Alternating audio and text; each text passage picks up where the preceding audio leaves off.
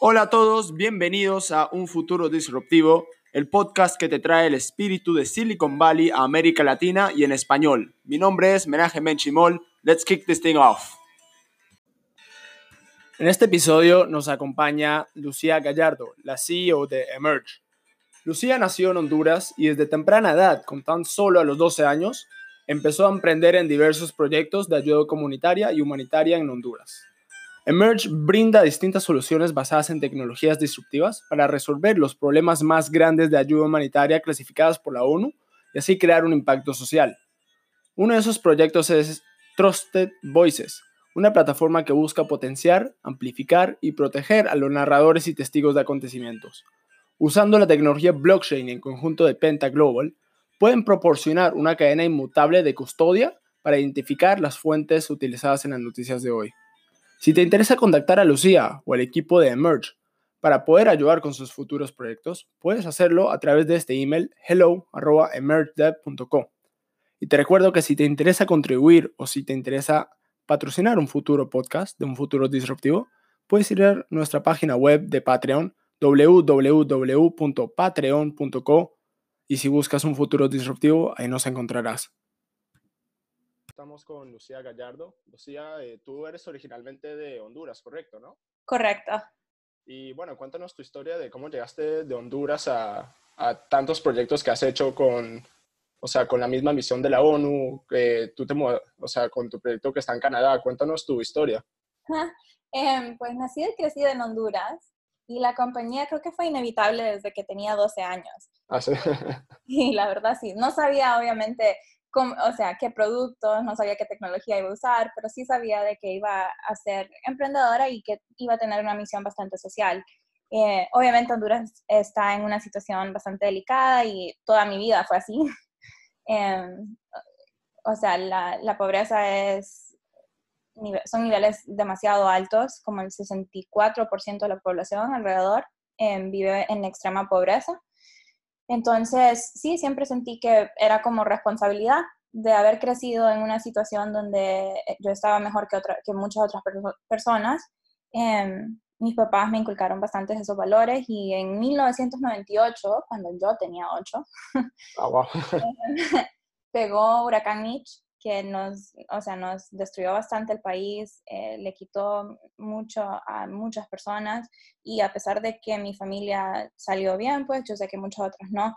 Entonces creo que es como esos momentos de trauma, de, de ver cuánto sufre la, la, gente gracias a cosas que a veces están dentro de nuestro control y a veces no, desastres naturales, eh, injusticias sociales, eh, inequidad en términos económicos, em, cosas sistémicas que sí podríamos arreglar. Creo que uno crece con una mentalidad de qué puedo hacer yo para mejorar un poco la situación. Y a los 12 años estaba en una clase de ciencias y en esa clase la maestra nos pidió que por favor aplicáramos un tema que habíamos estudiado ese año y lo aplicáramos a, a la realidad de nuestro país. Nuestro equipo escogió el agua tema del agua, y fuimos a una planta purificadora, eh, tomamos un tour de esa planta y al bajar vimos un vecindario que quedaba justo al lado de la planta. Y nosotras, o sea, no era, o sea, creo que fue como más un, un momento em, de ignorancia, pero no de falta de conciencia, pero sí, sí creo que, em, bueno, vimos el vecindario y dijimos, tal vez podríamos entrevistar a algunas personas que viven en el vecindario y ver ¿cuáles son los efectos de vivir al lado de una planta? ¿Hace mucho ruido? Em, o sea, ¿qué es eh, la parte humana de vivir al lado de una planta purificadora para tal vez agregarle un poco de interés a nuestro proyecto? Y lo que no sabíamos era que una vez que ya empezáramos a entrevistar a, los vecinos de ese vecindario, em, era de que ellos no tenían agua potable. Em, entonces, creo que ese momento me marcó de por vida, como si, si miro el, eh, toda la trayectoria de mi vida, creo que podría decir que ese es un momento que definió el resto de mi vida. Eh, escuchar a una mamá decir que no tenían agua potable, que ellos recolectaban el agua que usaban de un río que quedaba a hora y media em, y que lo recolectaban de la lluvia y que cada dos semanas lo que la ciudad no usaba de, la planta la planta les donaba. Entonces había más bien un beneficio de vivir al lado de esa planta purificadora. Y el hecho de que yo crecí bastante, con bastante empatía, era más del hecho de que mis papás me querían inculcar valores de, generosidad y decirme como, Lucía, si vos tenés, entonces debería de sentirse muy bien dar. Pero ese, ese momento fue la primera vez que yo dije, hey, alto, ¿por qué es que yo tengo y otras personas no? Y esa pregunta fue la definitiva, o sea, lo que cambió mi vida de por sí. Y creo que desde entonces sí he sido bastante consistente en términos de luchar por derechos, por eh, luchar en contra de, injusticias sistémicas, eh, bastante acerca de inequidad económica. Y en 2009 em, había una crisis política en Honduras y me tocó salir del país. Entonces me fui a Canadá. Tenía una amiga que, que estaba viviendo en Montreal y me dijo, oye, te encantaría esta ciudad. Es muy diversa, eh, personas de todas culturas, te encantaría. Entonces me mudé y trabajé por cuatro años en temas de inmigración indocumentada y documentada y en cuestiones de tratado, eh, tratados de comercio entre Canadá y Honduras. Hice eso, pero obviamente ser una mujer en el sector público de un país latino es muy difícil. Eh, te miran como secretaria o a veces em, hay, bastante, hay bastantes em, cuestiones sociales que aún nuestra, nuestra región no ha podido em, no ha podido cambiar. Entonces, y también e-, era un proceso bien lento el cambio, o sea, era mucho burocracia, mucho papeleo, muchos permisos, y para una persona que es bastante activa es muy difícil tener que, o sea, que, tratar de esperar y, tratar de buscar tanto, tanta aprobación para cada paso que querés dar adelante.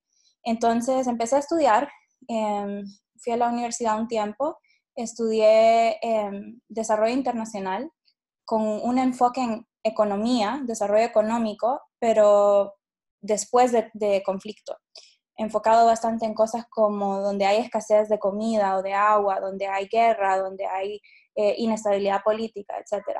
Y fue increíblemente interesante, pero quedé como curada del sector público.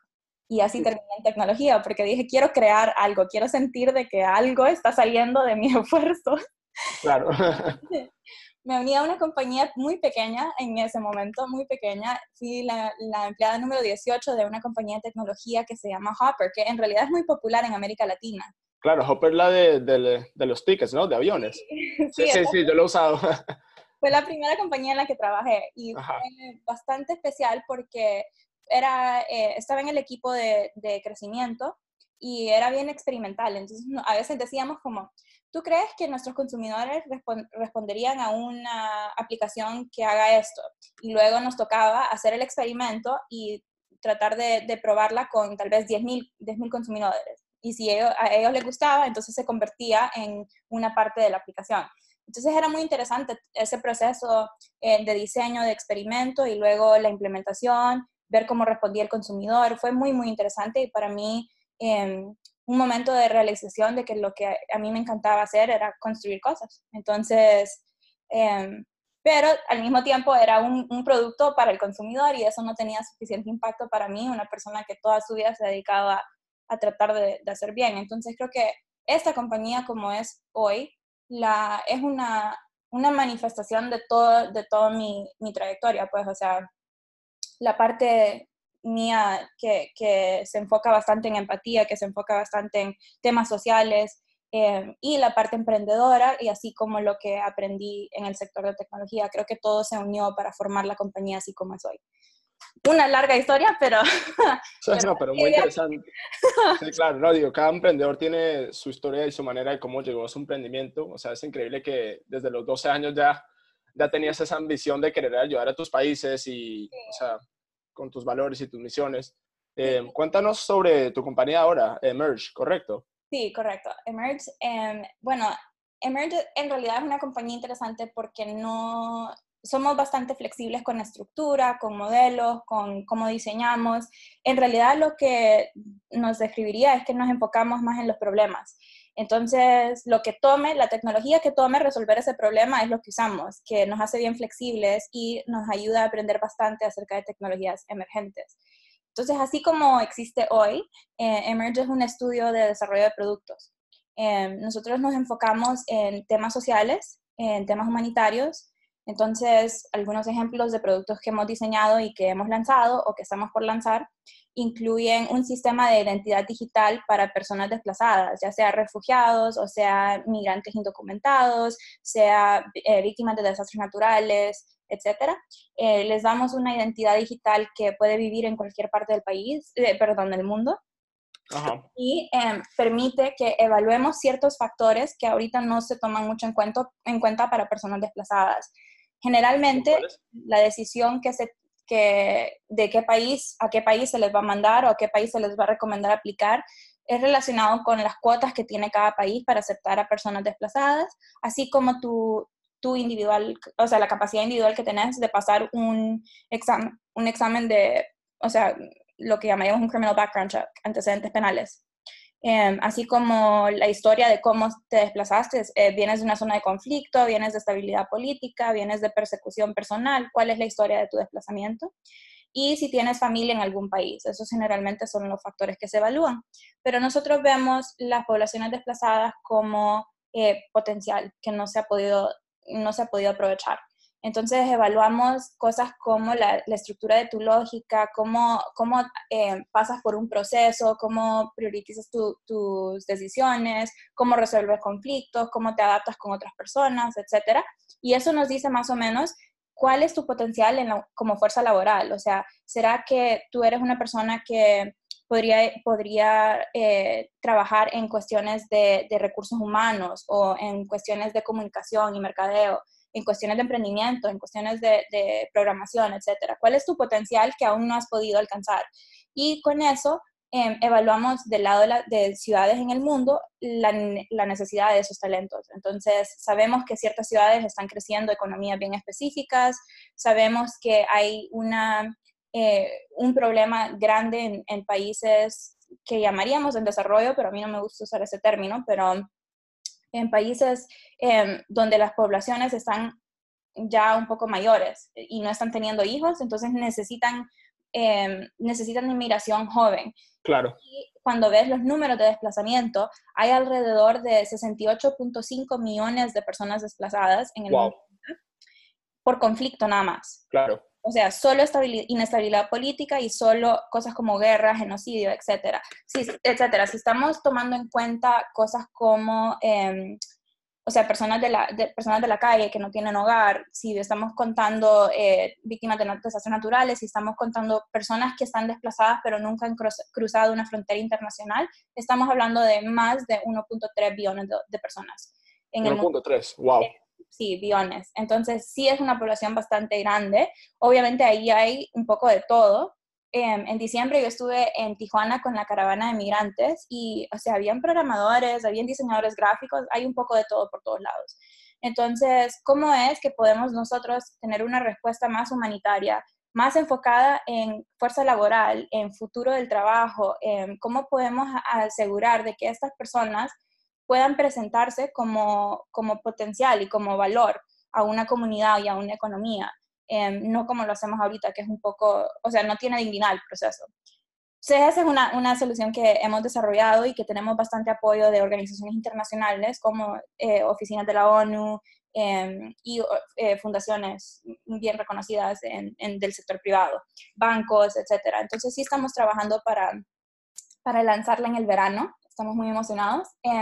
Em, 10.000 personas de las primeras que vamos a procesar, vamos a procesar 20.000, 10.000 vienen de, de, Siria, que están ahorita eh, basados en, en, Jordania esperando, y 10.000 vienen de Centroamérica, que ahorita están basados en Tijuana esperando.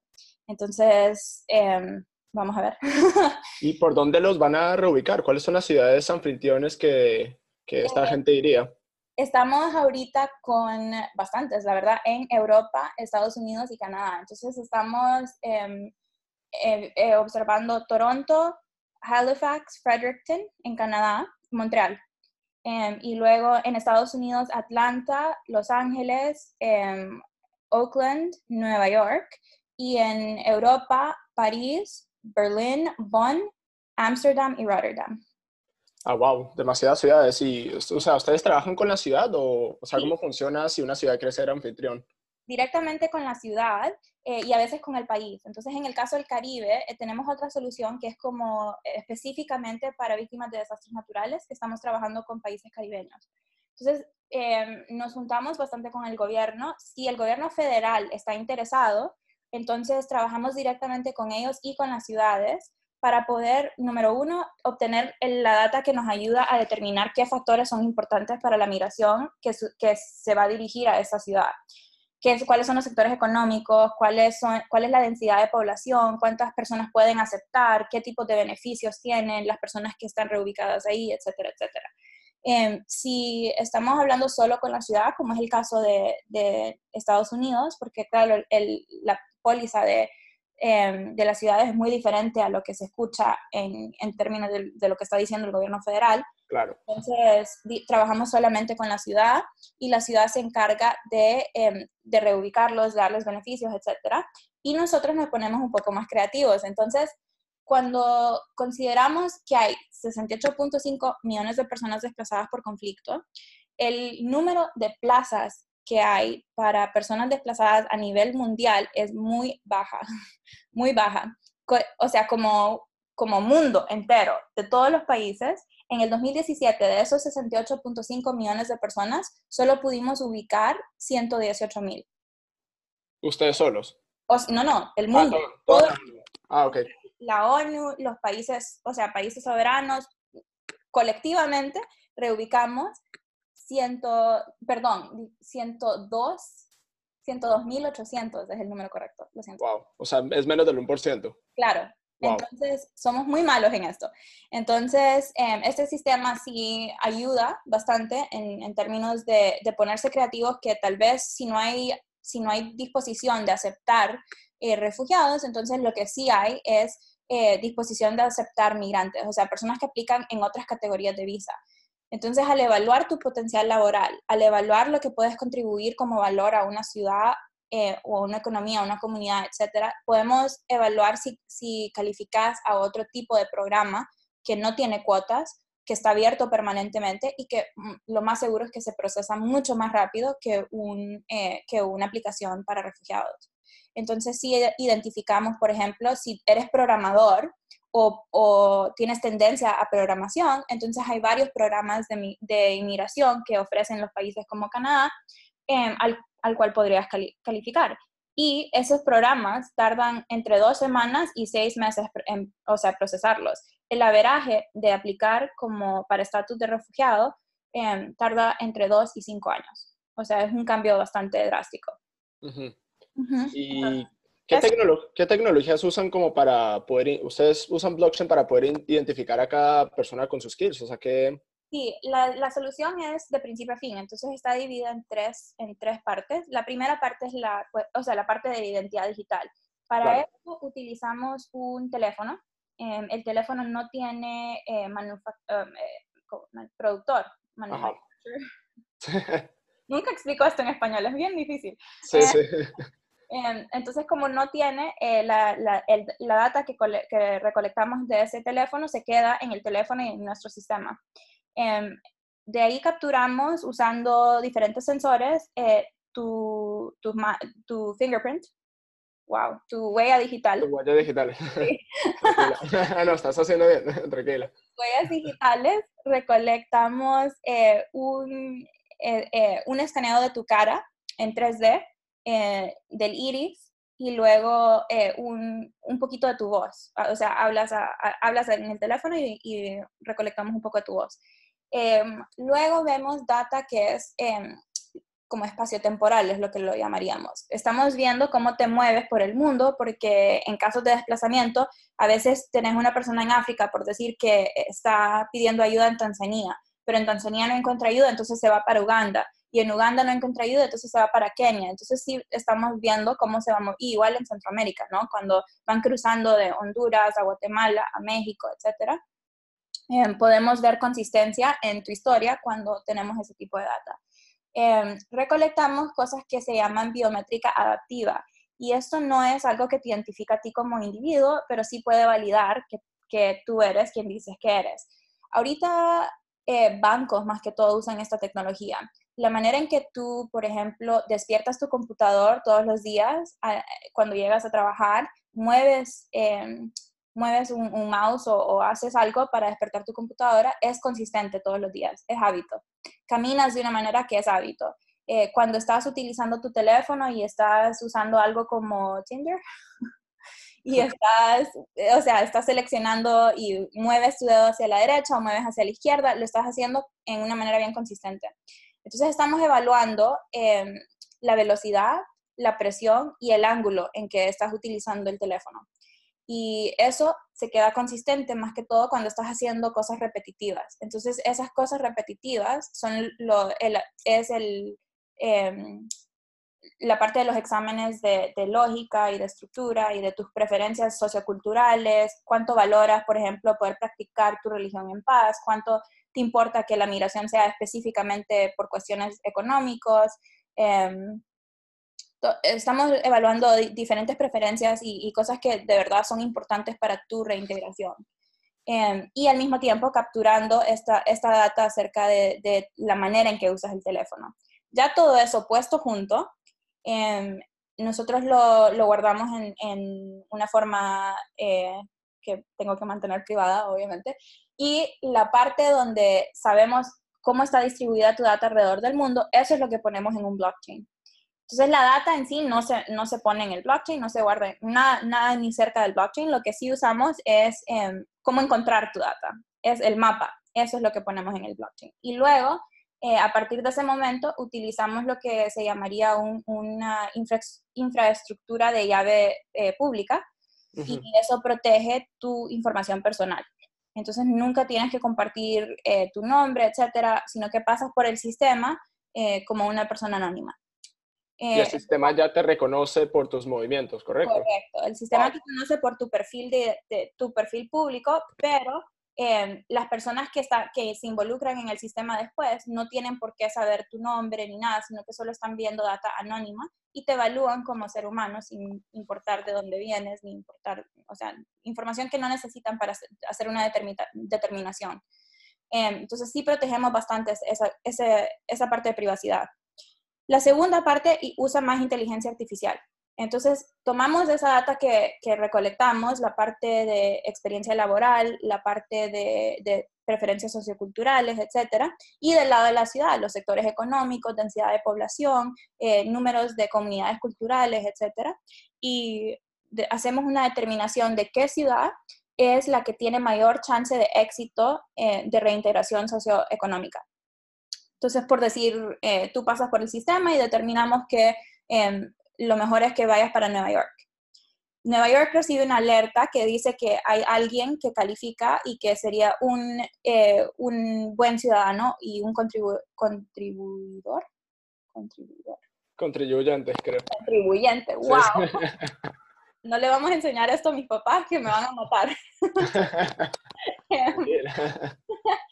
Em, un contribuyente eh, exitoso en Nueva York. Entonces, la ciudad de Nueva York ahora puede seguir, el, seguir tu proceso de aplicación. Entonces, sabe que estás aplicando para tal categoría de visa y que estás en espera aún, etc. Una vez que ya se te acepta, entonces lo que sucede es que se le manda un resumen en Nueva York. Entonces, el resumen dice que tú tienes eh, una esposa, tu esposa no habla inglés, entonces necesita acceso a un programa de idioma. Tienes dos hijos, uno eh, es un bebé, entonces tal vez pueden ayudarte con eso, y eh, tu otro hijo está de edad escolar, entonces tiene que estar em, en una escuela pública en el grado 3, por decir. Entonces la ciudad ya tiene esta información anticipada. Y esto es algo diferente porque nunca en la historia han tenido este tipo de, información. Entonces nunca se han podido organizar para poder crear una experiencia de reintegración específica a ti y organizarse para poder ahorrar recursos que en realidad no tienen mucho, porque es el sector público y las ciudades son las que más sufren em, cuando toca reintegrar, reintegrar a las personas, porque son los que pagan la mayoría y encima de eso no tienen la información como para poder ayudarles apropiadamente. Y en muchos casos la reintegración Em, no va muy bien cuando toda la presión está en una persona que ya de por sí tiene trauma y encima de eso le toca empezar de nuevo en una ciudad nueva y todo le toca descifrárselo a esa persona, ¿no? Claro. Entonces, ahora la ciudad tiene tiene más poder de poder organizarse bien y más poder para poder, o sea, más poder para crear una experiencia específica a ti y a tu reintegración. Em, y la última parte, lo que llamamos conexión a un ecosistema. Ya sabiendo a qué ciudad vas a ir, que vas para Nueva York, te conectamos con diferentes recursos en Nueva York que te pueden ayudar, ya sea un empleo, sea em, tal vez un, curso de, un curso de programación o un curso de, diseño, etcétera, o puede ser eh, banca, em, vas a necesitar una cuenta bancaria, entonces te conectamos a opciones en este ámbito. Entonces toda la última parte ya es con otras organizaciones que están dispuestas a crear programas especiales y beneficios especiales para personas que acaban de, de reintegrarse. Y una pregunta, si ya, ya tienen como, o sea, si la persona ya tendría la información y todo eso, ¿no podrían usar un paso más allá como usar el blockchain para que la gente ya tenga su propia cuenta bancaria, una cuenta Bitcoin, una cuenta así? Sí, pero primero necesitamos saber dónde vas a, dónde vas. Claro. o sea, lo hacen automáticamente. El sistema de, nuestro, de nuestros aliados está, está conectado directamente con nuestro sistema. O sea, nunca tienes que salirte de nuestro sistema para poder aplicar a estos programas. Pero sí tenemos que hacer la determinación de dónde vas a terminar. Porque si vas a terminar en Europa, entonces vas a tener opciones de ciertos bancos, mientras que si vas a Canadá son otros bancos, eh, otros, otras instituciones educacionales, otros em, empleos, etc. Hay unos que son globales, pero, pero sí necesitamos hacer esa determinación primero. Entonces, sí es la, la solución es de tres partes. La primera es la, la cuestión de identidad digital, la segunda es eh, dónde va a ocurrir este reasentimiento y la tercera es qué te, te, podemos facilitar para, para asegurar de que la reintegración sea positiva. Claro. ¿Y por cuánto tiempo los apoyan a esta gente, a las que fueron reubicados? Eh, alrededor de un año. Un año una vez que, ya sabemos de que estás reintegrado, que tenés acceso a un documento de identidad reconocido nacionalmente eh, y que tenés una cuenta bancaria, eh, te damos una opción. Y esa opción es, quieres, eh, quieres borrar toda tu información personal de nuestro sistema. Si dices que sí, entonces borramos todo y mandas tus, el teléfono que te dimos, lo mandas de regreso, nosotros lo reseteamos y volvemos a empezar con otra persona. Em, si dices que no, entonces ahí puedes, puedes seguir usando tu, tu, tu identidad digital como, como tú quieras. Em, lo que sí es que para nosotros es muy importante esa opción de, de, borrar la información, pero preservar el historial que inmigraste de la manera correcta. Entonces, lo que está en el blockchain, obviamente eso ya quedó permanente. Eh, pero como está bajo un public key infrastructure, entonces tú siempre vas a poder probar de que pasaste por todos los procesos legales pero el, el perfil de identidad, tus huellas digitales, tu escaneo facial, tu etcétera, eso todo eso ya no existe. Claro. Wow. O sea, es increíble, o sea, cómo llegamos de, de, forma así de inmigrar. O sea, en los Estados Unidos, especialmente en Silicon Valley, los, los inmigrantes fueron los que más triunfaron allá. O sea, sea Steve Jobs, los, los fundadores de Google. Eh, va a ser interesante en los siguientes años cómo los inmigrantes que están pasando por tu sistema, que en sí ya tienen ayudas desde el comienzo, van a poder triunfar en sus países. Sí, eh, para, o sea, en realidad es como la falta de dignidad del proceso para, para personas desplazadas, porque en otros sistemas de, de, migración, o sea, no son perfectos los sistemas de migración, pero siempre se le permite al ser humano presentarse como un candidato con potencial para contribuir a ese país, mientras que para las personas desplazadas en realidad no, no se les da la misma oportunidad. Entonces, para nosotros sí fue muy importante crear un sistema eficiente, pero humano y digno. Y creo que eso, e, esa manera de pensar es lo que ha diferenciado a, Emerge, eh, o sea, en, términos de todo el resto de las compañías que están operando con tecnología emergente, es que nuestro proceso es, you know, tenemos una solución em, de, para logística de compañías de comida. Y nuestra manera de pensar es decir, ok, quieres un sistema de logística para, para, para monitorear tus procesos eh, de logística, o sea, tus procesos de logística en, en, tu compañía, bien, lo vamos a hacer y va a ser un sistema muy eficiente, va a ser barato, va a ser, está, va a ser bien hecho, va a ser inteligente. Pero dentro de esa solución, nosotros le vamos a meter partes donde estamos tratando de hacer mejoras en términos de impacto social. Entonces sí vamos a meterle un poco de, monitoreo para eh, tratar de, minimizar el gasto de comida, la pérdida de comida. vamos a tratar de meter eh, más transparencia a cómo se le paga a un granjero. Vamos a tratar de empoderar a mujeres y comunidades que lo necesitan. Vamos a tratar de eh, darle más información al consumidor. Entonces, todas estas maneras de pensar es que no es secundario para nosotros la parte social. La parte de impacto social es igual de importante que la eficiencia. Y a veces eh, ese impacto social hace el sistema más eficiente.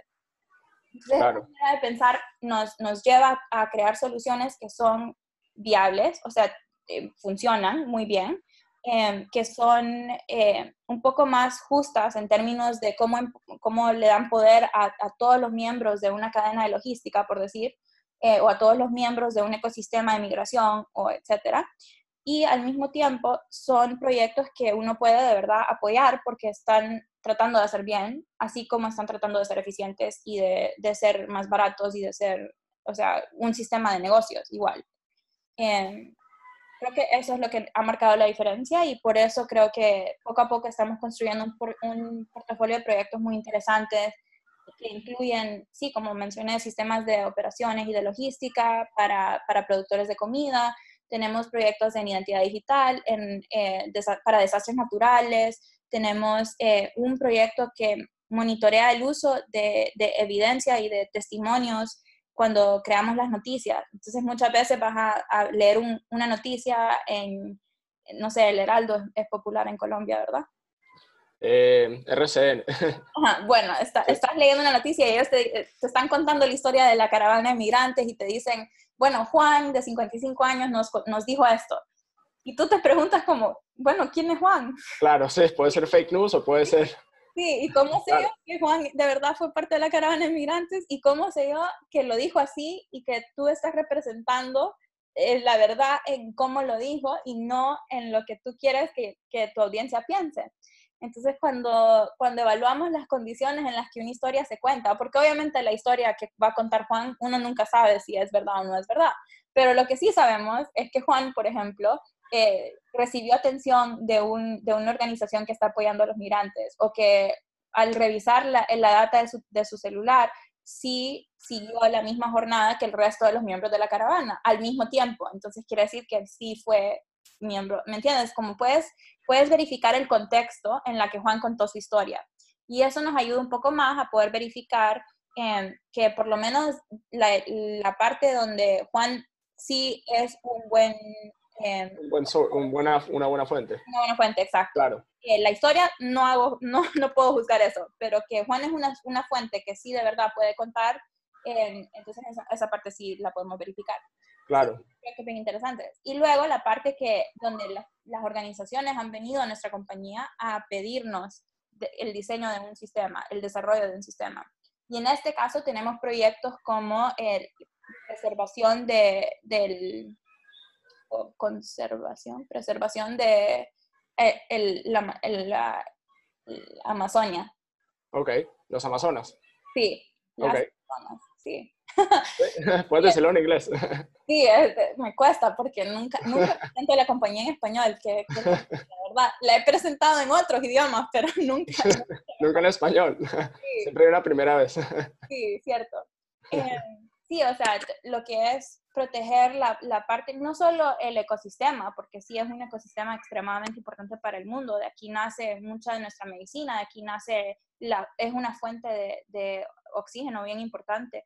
Em, entonces, protegerla y al mismo tiempo proteger los derechos de, de, los indígenas que viven en esta tierra y que, o sea, han, han creado toda su, su, existencia, su vida eh, en, esta, en este ecosistema. Entonces, para nosotros es muy importante ver esta parte de, de propiedad eh, eh, lo que llamaríamos fractionalized, o sea, cómo podemos distribuir lo que sería eh, el, el, registro de, de, todas las fuentes de valor que hay en un ecosistema como este para protegerlo en, de, de, compañías del sector privado o del gobierno cuando quieren arruinar alguna parte o quieren cortar árboles o quieren, o sea, sea lo que sea, la verdad. Eh, extract minerals cuando quieren sí, sacar algo de la tierra que va a arruinar el ecosistema en esa, en esa zona. Todas estas cuestiones se pueden eh, proteger un poco más cuando tenemos algo como, como un sistema fraccionalizado donde se le dan derechos de protección y se le dan derechos de em, adueñamiento a personas que son ciudadanos de, de, los países donde se encuentra, se encuentra eh, esa parte del ecosistema. Ciudadanos brasileños, ciudadanos colombianos, etc. ¿Cómo se llama este proyecto? Este proyecto no tiene nombre, nos acaba de venir. Ah, wow.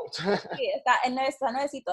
Eh, ah, wow. Tenemos eh, otros proyectos, o sea, ya compañías pueden venir a, a Emerge y decir, tenemos este problema, queremos resolverlo, y nuestra compañía va a diseñar una solución comprensiva que al mismo tiempo va a ser de, mucho impacto social. Entonces ahora ya tenemos compañías que vienen y nos dicen, otro, otro ejemplo de un proyecto que nos vino eh, bien interesante es una organización sin fines de lucro que, que, también es ambientalista. Dice, en ciudades muy urbanas como Nueva York, se están perdiendo los espacios verdes. O sea, obviamente en New York está la gran excepción de, Central Park, pero además de eso, o sea, aparte de eso, no tenemos muchos espacios verdes. Entonces, nuestro sistema está aprovechando que ahorita hay un movimiento para poder registrar propiedades en ciudades eh, muy urbanas y estamos digitando, digitizando los planos de esos edificios. Entonces, al saber los planos, podemos usar inteligencia artificial para poder reconocer ciertos, ciertas partes de ese edificio. Por decir, la pared del exterior, una esquina donde entra bastante luz natural, eh, un techo, un jardín, etcétera. Todas estas zonas son, eh, o sea, esquinitas donde podría crecer algo verde y luego comercializamos eso. Entonces le decimos a un restaurante que queda a la esquina del edificio, si quieres crecer tus hierbitas, eh, lo que, los algunos de los ingredientes que usas, en este edificio puedes alquilar espacios donde crecería este tipo de planta. Entonces vendemos el espacio y es como un mercado secundario donde no solo estás alquilando espacio de oficina o apartamentos o lo que sea, pero sino también estás creando fuentes de, de, de zonas verdes comercializadas. Esto, esos son los tipos de proyectos donde nos dicen como, queremos crear espacios verdes en una ciudad. Y nosotros decimos, ok, ¿cómo lo vamos a hacer? y empezamos a pensar un poco acerca de, de, lo que ya existe, de qué tecnología podemos usar. En este caso se utiliza eh, bastante inteligencia artificial, bastante lo que sería como cosas 3D, porque queremos ver los planos de un edificio. Utilizamos eh, blockchain en el ámbito de registro de propiedad. Eh, o sea, un poco de todo, pero poder crear una solución comprensiva que sea comercializable y que luego encima de eso cree eh, mucho impacto social. Increíble, o sea, tantos proyectos que están haciendo, o sea, ¿cuán, cuán grande es el equipo de Merge? Es chiquitito, eh, chiquito pero poderoso y eh, bastante eh, tiene que ver con nuestra relación con lo que una compañía que se llama Penta. Penta es una compañía de blockchain muy buena, eh, y nosotros hace muchos meses eh, empezamos a, número uno, lanzar nuestras soluciones en el sistema de ellos y número dos, trabajar con ellos para diseñar soluciones juntos. Entonces, nuestro sistema de operaciones eh, y de logística para compañías de comida es con ellos, el sistema de custodia para evidencia, evidencia de, de, las noticias es con ellos, entonces, gracias a, a nuestra relación juntos, creo que entre los dos, las dos compañías tenemos un equipo de entre 75 y 100 personas. Ah, wow. Increíble. Es increíble lo que hace la colaboración para un mejor futuro. Sí, creo que eso eh, es el futuro de, de, cómo se va a innovar ahora. O sea, lo que estamos viendo es que ya es menos de, de competencia. No, no ves compañías que, o sea, que están compitiendo directamente, sino que están viendo formas más de, colaboración, porque estamos viendo una era, era de innovación un poco más grande, de problemas un poco más grandes, de tecnología un poco más compleja. Entonces, o sea, una compañía que, que, es el, que lanza en, en la industria de, de, inteligencia artificial se beneficia de aprender un poco acerca de, de lo, los beneficios que le puede dar blockchain o viceversa Em, entonces, mientras más ves estas oportunidades de traer todas estas tecnologías y utilizarlas juntas y ver cómo se, fortalecen entre ellas, de, tratar de resolver problemas muy grandes como lo es la identidad, eh, ves que ya no hay espacio para este tipo de, de, este tipo de negocio que es como lo que llamarían de tiburones, pues, sino que lo que estamos viendo ahora es una eh, disposición de las compañías de trabajar juntos eh, y en vez de, eh, de, tratar de resolver estos problemas de una manera donde todo el mundo gana. Y creo que es muy emocionante para mí ver eso. Una, una pregunta que me hicieron hace, en una entrevista hace muchos meses, me preguntaron de una compañía en específico me dijeron, esta es tu, tu, competencia. Y yo dije, no, no has leído las noticias. Hace como tres días anunciamos una, un acuerdo de colaboración. Increíble. es increíble.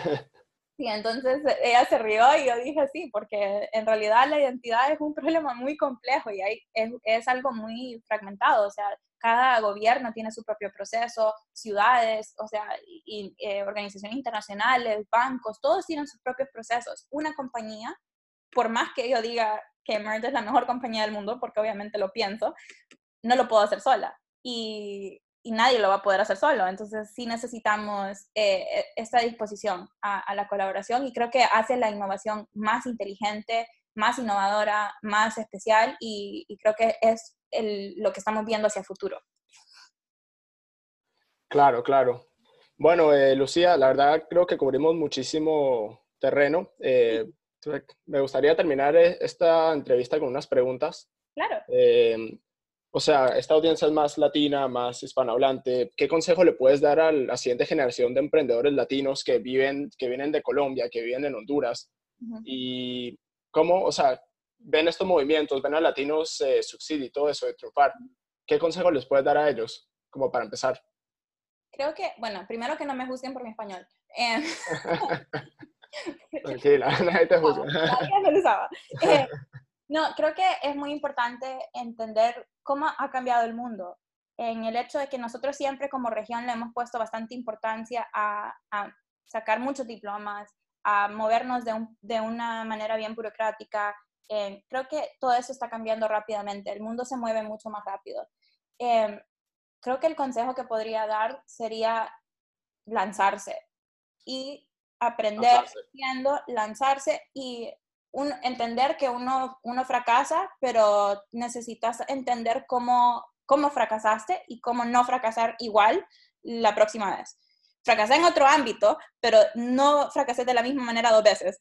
Aprende tus lecciones y, y dale sin miedo, porque en realidad estamos en un punto donde la tecnología es tan nueva que no requiere años de, de experiencia en ese ámbito poder saber lo que necesitas saber para construir una compañía, para construir un producto, para lanzar algo, porque es demasiado nuevo todo. Blockchain, por ejemplo, es, está usando, están usando muchos programas de, eh, perdón, idiomas de programación que son nuevos, que están diseñados específicamente para las funciones de un blockchain, que nos, nos da como una ventana de oportunidad para regiones como las nuestras, eh, llenas de personas que tienen una ética de trabajo bien fuerte, como lo son los latinoamericanos, eh, de aprender lo que necesitan aprender en, a corto plazo para poder lanzar e innovar e ir aprendiendo.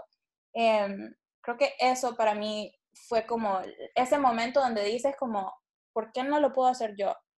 ¿Y cuánto puedo aprender en tres meses, en seis meses, que me puede llegar a ese punto donde puedo crear el producto que quiero crear o quiero lanzar la compañía que quiero lanzar?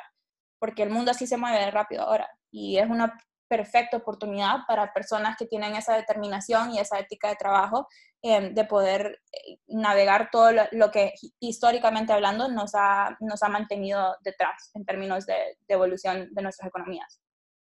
Claro, bueno, entonces hay que lanzarse y lo bueno de esta época es que, como nos dijiste antes, hay muchísima colaboración, entonces no, no lo tienes que hacer solo y fácil, o sea, bien abierta que me escriban también, si me, em, podemos, no sé, si tienes como una descripción, podemos poner mi contacto ahí. Sí, sí, sí. con gusto, tal vez me tarde en contestar, pero sí voy a contestar. sí, sí, a ver, lo pondremos en la descripción del podcast y cómo podemos seguir el, el proceso de Merge con tantos proyectos que están haciendo. Eh, eh pues la página web creo que a veces la, la, mantenemos un poco al tanto, pero también nuestro Medium es donde anunciamos bastantes cosas y proyectos nuevos. Em, y Twitter. Em, Twitter. Sí, entonces voy a poner los links ahí, eh, te los voy a mandar para que los incluyas en la descripción. Ok. Em, bueno, Lucía, la verdad que aprendí muchísimo de lo que está haciendo Merge y tus experiencias de emprendimiento. La verdad, eh, espero que podamos ayudar a los latinos para que entiendan que es posible sea de cualquier país que seas, la verdad que es posible.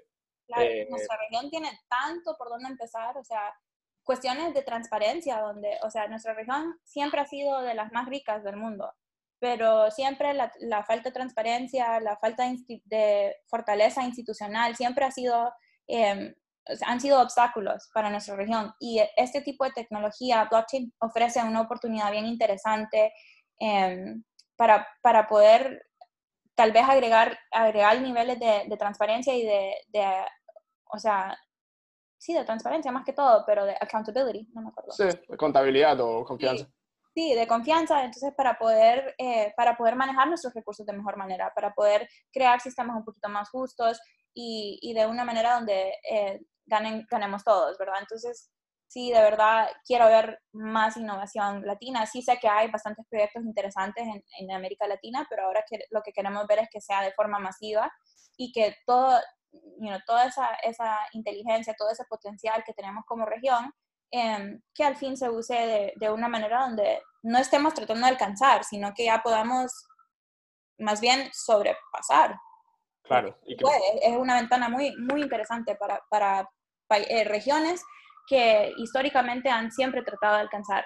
Y ahora ya es como un momento perfecto para poder decir, ¿sabes qué? Esta tecnología funciona bien, eh, necesita mejoras, obviamente, no es una tecnología perfecta y nos queda mucho por hacer en, términos de la, de la infraestructura de, la tecnología, pero funciona bien para, para poder derrumbar obstáculos en nuestra región. Entonces sí me emociona mucho, eh, quiero ver más mujeres en el espacio, eh, más mujeres, porque las mujeres somos fuertes y somos bien determinadas, entonces creo que podemos hacer bastante también. Claro. Eh, y quiero ver innovación enfocada bastante en, eh, en proyectos sociales, en impacto social. No tienen que ser proyectos sin fines de lucro, pueden ser proyectos de lucro, pero eh, que sean orientados a, al mejoramiento de nuestro... Así sabes que estoy en New York, ¿sabes? Por, por la ambulancia atrás. Sí. pero, pero sí, que sean proyectos que de verdad quieren mejorar nuestra región y yo feliz de apoyarlos de alguna manera u otra. Si tienen un proyecto que, eh, que sí va a ayudar a muchas personas, yo con gusto eh, apoyo. Sí, sí. Bueno, ahí pondremos el link de, de, tu información para que el que esté interesado en ayudar y aportar a los proyectos de Lucía y Emerge, y eh, los podrán, y viceversa los podrán contactar. Bueno, sí. Lucía, eh, muchísimas gracias por tu tiempo. Gracias. Eh, bueno, esperemos que nos veamos hasta la próxima. Uh -huh. Dale, hasta luego. Chao. Bye. Chao, bye. Amigos, si pudieron llegar al final del podcast, la verdad, felicitaciones porque has aprendido muchísimo de la historia de Lucía. Yo la verdad aprendí muchísimo de lo que es capaz de hacer una persona con voluntad y con ambición y de querer ayudar a los demás. Eh, Emerge está haciendo un impacto social increíble en el mundo y en los siguientes años vamos a ver los frutos de, de lo que han hecho. Así que eh, espero que nos estés con nosotros en un futuro disruptivo en los siguientes podcasts. Espero que hayas disfrutado de este podcast. Hasta la próxima.